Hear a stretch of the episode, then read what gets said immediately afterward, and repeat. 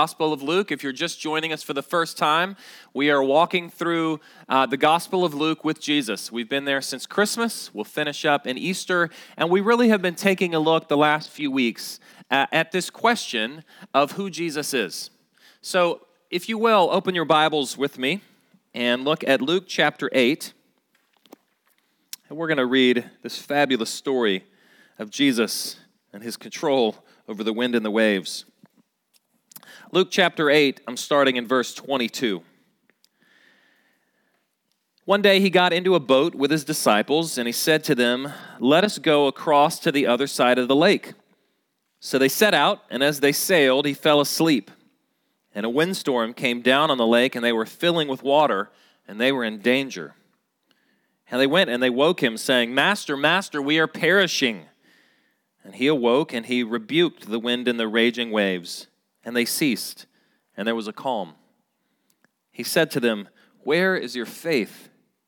And they were afraid, and they marveled, saying to one another, Who then is this that he commands even the winds and the water, and they obey him? This is the word of the Lord. Let me pray for us. Father, we're thankful to be here. We ask now that you would open our eyes and our ears to hear your word that we would come to know you and love you more deeply today. Reveal yourself to us as you love to do. We pray in Jesus' name. Amen. Well, my family can attest to the fact that um, I like watching mysteries. Sometimes I even like reading mysteries. Uh, and, you know, we'll sit down to try and watch a movie and flip through, you know, Netflix, and I'm always, you know, oh, look, this great mystery. And they're, Dad, it's what you always want to watch, right? But there's just something that's just so exciting to me about a mystery story. It's that tension that runs throughout the whole thing. If it's a crime mystery, when you open up the story at the very beginning, almost always there's a body on the ground or there's a missing priceless piece of artwork. And the whole story is built on the question that's introduced at the beginning, which is who done it? That's what you're trying to figure out. And that's the question that just kind of runs in the background and creates the tension. It's usually not until the very end that you get the answer to who done it. You know, the disciples, if you read through the gospel accounts, are pretty much living in a mystery story because there's a question that kind of runs in the background as well of all of the gospel accounts. And it's a question that drives all of the action. It's a question that drives all of the tension. And it's a question that actually the disciples ask themselves at the very end of this story Who is this?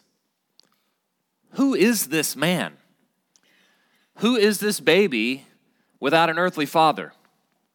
Who is this child before whom the angels come and sing? Who is this child to whom foreign kings come and lay their gifts before him? Who is this man who speaks with the kind of authority that we've never heard before? Who is this one who heals with a word or raises the dead to life? Who is this person who can even quiet the sea? That question, who is Jesus, is, and this is no hyperbole, the most important question that has ever been asked. It is the question that our hearts yearn to have answered. It is the reason we are here. It is the reason why our lives move forward. It is the most important question of our lives. Maybe you're here and that question has been kind of ringing in the back of your head lately. You haven't really been able to answer it, but you also haven't really been able to put it away. I'm really glad you're here if that's you. I would ask you to pay special attention today. Also, maybe you're here and you've been a Christian your whole life. I would also say this is a really important question for us. It's an important question to take a look at who Jesus is because it's the knowledge of who Jesus is that drives everything that we do as Christians. One of the things that's fascinating to me is that the story ends with the question, Who is Jesus? but it's really all throughout the story that we get the answers. So that's what we're going to look at. This story today that really answers for us this question who is Jesus? And we'll look at it in three ways. First is that Jesus is the one in control. Secondly, that Jesus is the one who cares. And thirdly, that Jesus is the one to trust. The one in control, the one who cares, the one to trust. Let's look at that first one. Jesus is the one who's in total control. One of my favorite um, commercial series these days is the uh, the AT and T series. Uh, the you know just okay is not okay. You're all familiar with this, and the best one by far is the one with the doctor and it opens up you know it's a scene it's a hospital room and it's clearly this, this man who's being ready he's being ready to go into surgery and his wife is there with him and the nurse is there and his wife kind of you know timidly says to the nurse have you uh, have you ever worked with this doctor before? And she says yeah he's okay.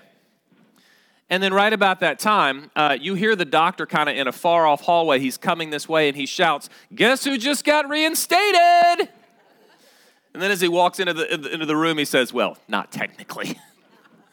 and then he looks at the patient, he says, You nervous? And the guy says, Yeah. And the doctor says, Yeah, me too. And then he says, Ah, it'll be all right. I'll see you in there. Doesn't really instill a lot of confidence, does it? It's not really what you want if you're going in for surgery, because if you're going in for surgery, you want the best. You want somebody who's totally calm and cool and collected. You want somebody who's in complete control to be behind the scalpel. I mean, that's who we want, you know, at the end of the basketball game, too, right? When there's three seconds left on the clock. You want the guy who's totally in control and is completely calm and has nerves of steel. That's whose hands you want the ball in. You know, Jesus actually shows himself to be exactly that guy in this passage that he is in complete control the whole time. You see it when we open up the passage, actually. This can sometimes slip through the cracks. But who's the one who says, let's get in the boat and go to the other side of the lake? It's Jesus, isn't it? He's actually driving the story ahead the whole time. Jesus is actually the one who takes his disciples across the lake where he may have even already seen the storm brewing. And then what happens while the storm is going on? Jesus is asleep. It's okay to smirk a little when you read that because it's kind of funny. There's some deep, humorous irony going on. Is that in this tempest that's raging and everybody's going crazy on this boat and Jesus is asleep? There is no more calm and collected state than being asleep. And then how do we finish the story? Is Jesus actually calming the waves simply with a word. Jesus, from beginning to middle to end, is in total control. There is not a time in the story that Jesus is not in total control. Psalm 104 that Alyssa read for us earlier has some beautiful proclamations about who God is. And there was a little portion in there, maybe you heard it, that's talking actually about the flood account in Genesis and how God actually brought the waters of the flood out, and then he rebuked those waters, and they receded. If you were a pious Jew and you were listening to Luke write this gospel, you would have drawn a very clear line from Jesus' rebuke of the wind and the waves to God's rebuke of the floods in Genesis. It's very clear to see who is on display here. It's the one who has the ultimate power over all things. It's the one who brings the waters and the rain. It's the one who is Lord of the wind and the waves. It's the one who is in total control of all of it. Friends, the beautiful truth is displayed here first for us is that the things that bring forth fear, utter fear for these men, these disciples, and for us, they are no cause of concern for Jesus. You know, the sea was a terrifying place. Uh, if you're picturing in your mind kind of the, the storybook, picture Bible version of this story, you need to get that out of your mind. Because we oftentimes think of, you know, a cute little boat and it's sitting on top of some waves, and here's Jesus and his disciples gathered around with kind of half smiles, waking him, saying, Hey, we're in trouble. It's not that nice. The Sea of Galilee is where they are, and um, meteorologically speaking, this is uh, a place that actually can create pretty big storms. It's above sea level, but it's sunk down in the middle of this valley with mountains all around. And this is all the science here is above my pay grade. But what I'm told is that that is the kind of uh, opportunity for storms to arise quickly. kind of like being in the mountains in the Rocky Mountain National Park. You know, I was told once of a storm that came in and dropped 50 degrees in less than 30 minutes. That's the kind of thing that can happen on these lakes like this. And as a big lake with big winds coming in and this, this drop in temperature and this change in weather, big storms can come up very quickly. Add to that the fact that, you know, there's, there's probably a decent chance that this is in the middle of the night. Remember, these are fishermen. There's a good chance they're out there fishing, and fishing, the best fishing is in the middle of the night. So the storm is happening. There's a chance it's even dark at the time of the storm. And add to that the fact that the sea, for ancient people, was a tremendously frightening place. For the ancients, you know, really the sea was the place where there was the most kind of untamed chaos. The ancient Greeks called the sea the, the place of no return. It was that place that drew deep fear. And what you see in this story are, are professional, hardened fishermen, guys that are used to being out on the ocean in boats, and they are deeply afraid. They're terrified. But what strikes fear into the heart of people like you and me is no cause for concern for Jesus because he's in total and utter control over all of it. There is no point at which Jesus is out of control in this story. And there is no point in which Jesus is out of control in your life. Do you know that? There is no point in which Jesus is not sitting on his throne in complete sovereign control of all things. There is nothing in the world that is outside of his power. There is nothing that happens that is outside of his care. There's nothing in all of creation that is outside of his good rule. Jesus is always in control. That's the first thing that we learn about him. Who is Jesus? He's the one in control. Secondly, and these are really important things to hold together, not only is Jesus the one who's in control, but he's also the one who cares. Jesus is the one who cares for his disciples, he's the one who cares for his people. Another little point that can sometimes be lost in this excuse me in this story is that Jesus is actually working an act of salvation. We often look at this story and we go, okay, Maybe it's a cute little trick. Jesus calms the wind and the waves. Or maybe if we're more spiritual, we think, okay, this is Jesus displaying his power. This is Jesus proving himself to be God. That is, of course, true. But what's also true is this is Jesus saving these disciples from utter destruction. This is Jesus who cares, actually caring for his people in this in verse 24, uh, the disciples who come to Jesus and they wake him up and they say, Jesus, we are going to die.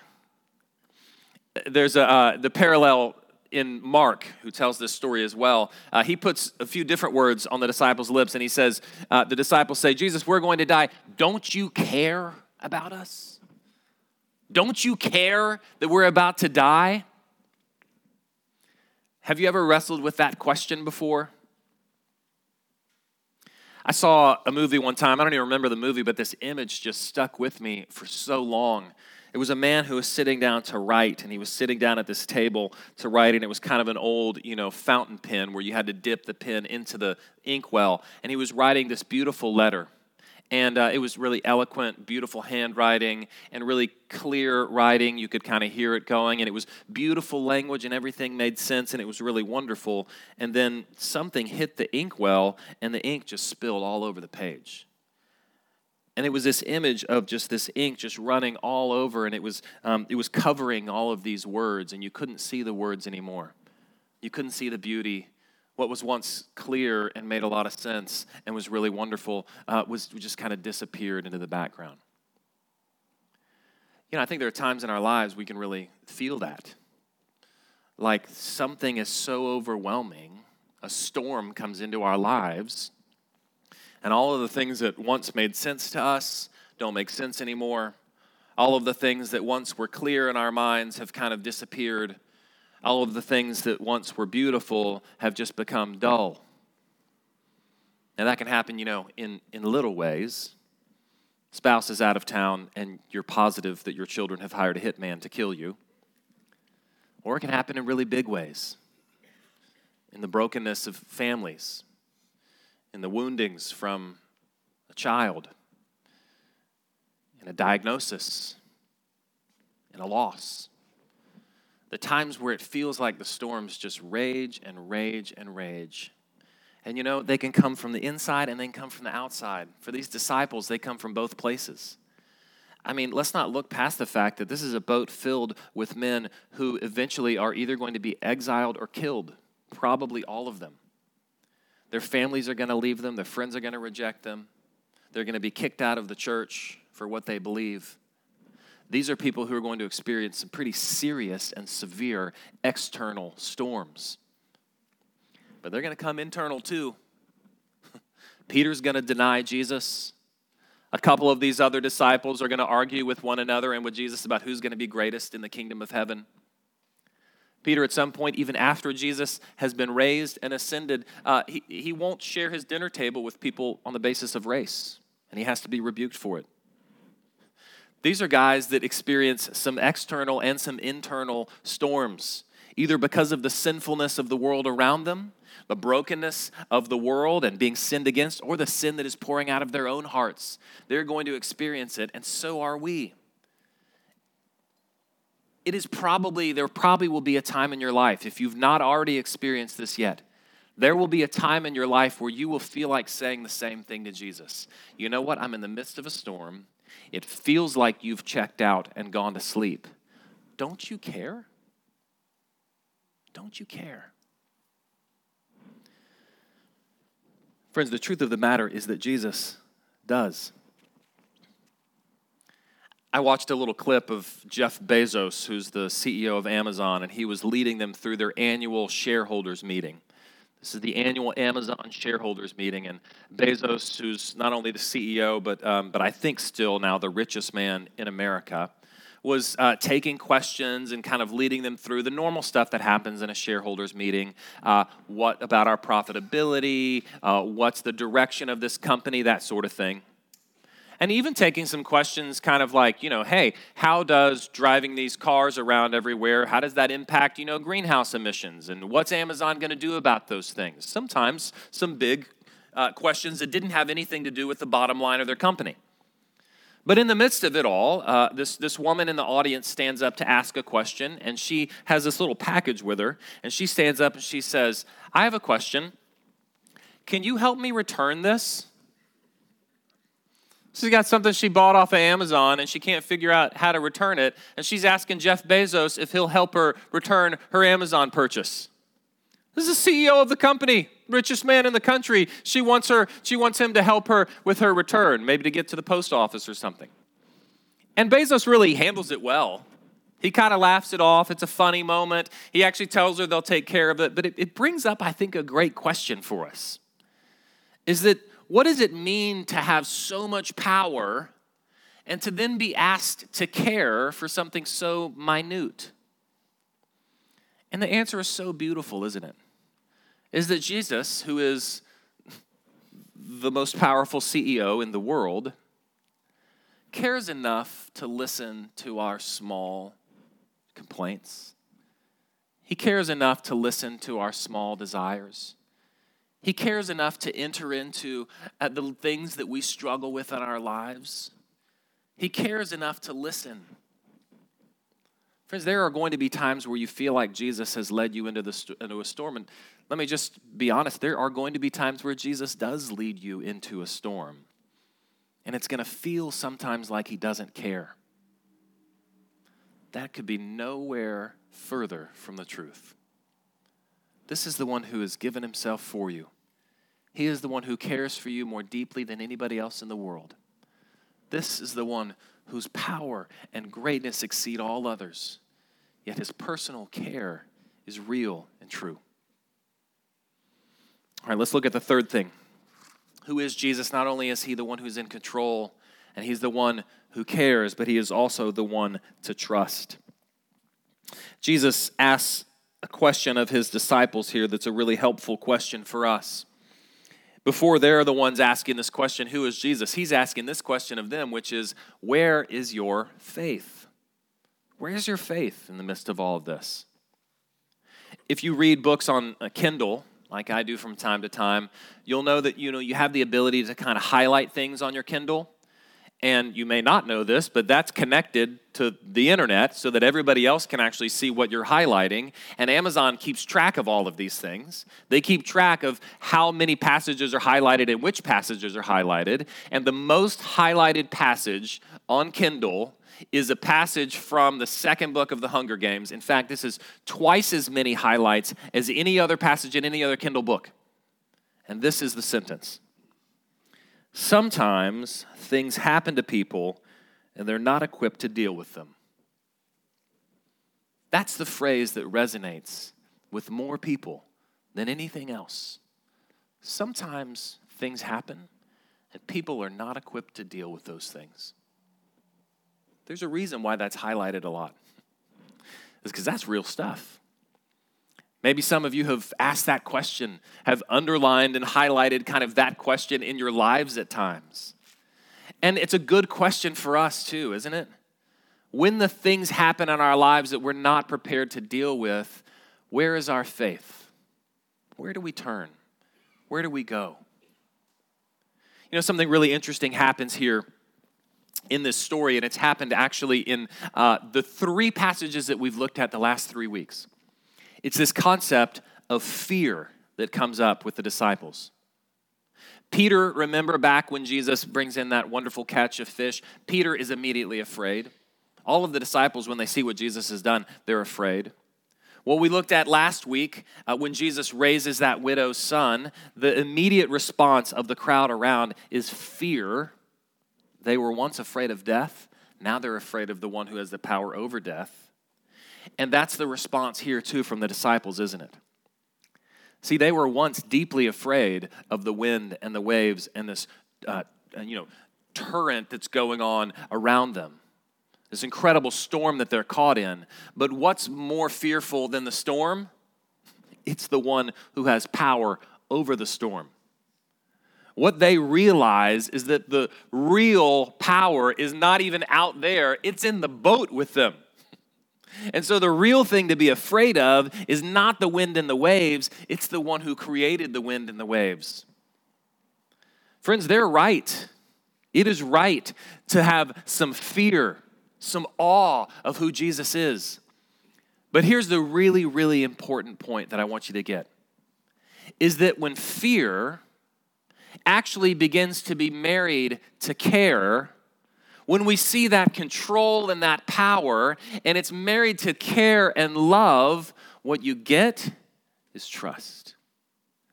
See, when the one that you fear is actually using his power to pour out for onto you in love, well, that is someone you want to follow, isn't it? When you see the one who has ultimate power and that power is actually being used on your behalf, well, that's a game changer. I remember being a kid, maybe you do this time, the first time you really kind of recognized, you know, your dad's strength. I remember that we had a boat growing up, and sometimes, you know, he'd park the boat on a trailer in the driveway, and then sometimes you had to maneuver, you know, the trailer around in the driveway, and so he'd just pick up the trailer and push the boat, which isn't really all that hard, you know, but when you're seven years old and you see somebody pushing the boat, you're like, that's, he's like Superman. He's the strongest person in the world. He's pushing a boat around in my driveway. That's incredible. But what's incredible is seeing the power and knowing that that power is at work for your good. It's not just there's someone strong, it's there's my dad who uses his strength for my benefit. There's my dad who uses his power to protect me. There is the one who is not only infinitely strong, but uses that infinite strength for my benefit. The disciples are just slowly starting to get this. In fact, they won't totally get it for the rest of the gospel. Listen to the end. We're going to skip ahead to the end just real quick in Luke 24. You can turn there if you want something pretty amazing happens. Jesus actually shows back up in Luke 24. The risen Christ meets some of these disciples on the road going to Emmaus. Let me read some of that for you. This is Luke 24. I'm starting at verse 13. That very day, two of them, two of the disciples, were going to a village named Emmaus, about seven miles from Jerusalem. And they were talking with each other about all these things that had happened. That's Jesus' death and resurrection. And while they were talking and discussing together, Jesus himself drew near and went with them. But their eyes were kept from recognizing him. And he said, What's this conversation that you're holding with each other as you talk? And they stood still, and they said, uh, One of them, named Cleopas, answered him, Are you the only visitor to Jerusalem who doesn't know the things that have happened here in these days? And he said, What things? And they said to him, Well, concerning Jesus of Nazareth, a man who was a prophet, mighty in deed and word before God and all people, and how our chief priests and rulers delivered him up to be condemned to death and crucified him. We had hoped he'd be the one to redeem Israel. Beside all of this, it's now the third day since these things happened. And moreover, some women of our company amazed us. They were at the tomb early in the morning and they, they didn't find his body, and they came back saying they had seen a vision of angels who said that he was alive. And then Jesus says to them in verse 25 Foolish ones and slow of heart to believe all that the prophets have spoken. Was it not necessary that the Christ should suffer these things and enter into his glory? And beginning with Moses and all the prophets, he interpreted to them on all the scripture the things concerning himself. And as they walked on, Jesus ends up disappearing from them and they start to talk together. And they say, Did our hearts not burn within us on the road? And as they rose and they returned to Jerusalem, and they found the eleven, saying, The Lord has risen. And they told him what happened. You know, there's fear that actually comes up with these men. They're afraid of Jesus. They see him and they're amazed because they aren't really sure what's going on. But what happens actually to these men as Jesus explains who he is? He explains what he has done. He explains that actually his power has been poured out on their benefit, on their behalf, for their benefit. That he has actually given himself up so that they might be forgiven of their sin. And something amazing happens to these men. Their fear turns to joy, to worship, to trust. Friends, the same thing happens for us. When we can recognize both the power, the control of Jesus, that He is the Lord over the winds and the waves and the sea and all things, and at the same time see His incredible care for us, His love, His mercy, that that power has been poured out on our benefit, that that great strength is given to protect us from our greatest enemies that that great power and strength has even been laid down for us so that we might have life. That is when we move from fear to trust. Let me just call us to that today. Remind us of who Jesus is. Sometimes it's those of us who've been sitting in church pews all of our lives that need to be reminded the most because we forget the really clear, really plain, really wonderful truths. That Jesus is one we can trust. That when the difficulties of life arise, whether they're internal or external, that there is one that we can go to. He's one with the power to handle it, He's one with the will to come in and handle it as well. He is the one that we can turn to. Let's turn to Him today. We pray with me. Father, we're thankful for what we've read, that we're able to wrestle through this extremely important question Who is this man? Jesus, we pray that you would reveal yourself to us. Holy Spirit, we pray that you would soften our hearts, that we might actually come to know Jesus more deeply, so that we might respond in love, in trust, in worship, in joy. We ask that you would work these things in us today. We pray in Jesus' name. Amen.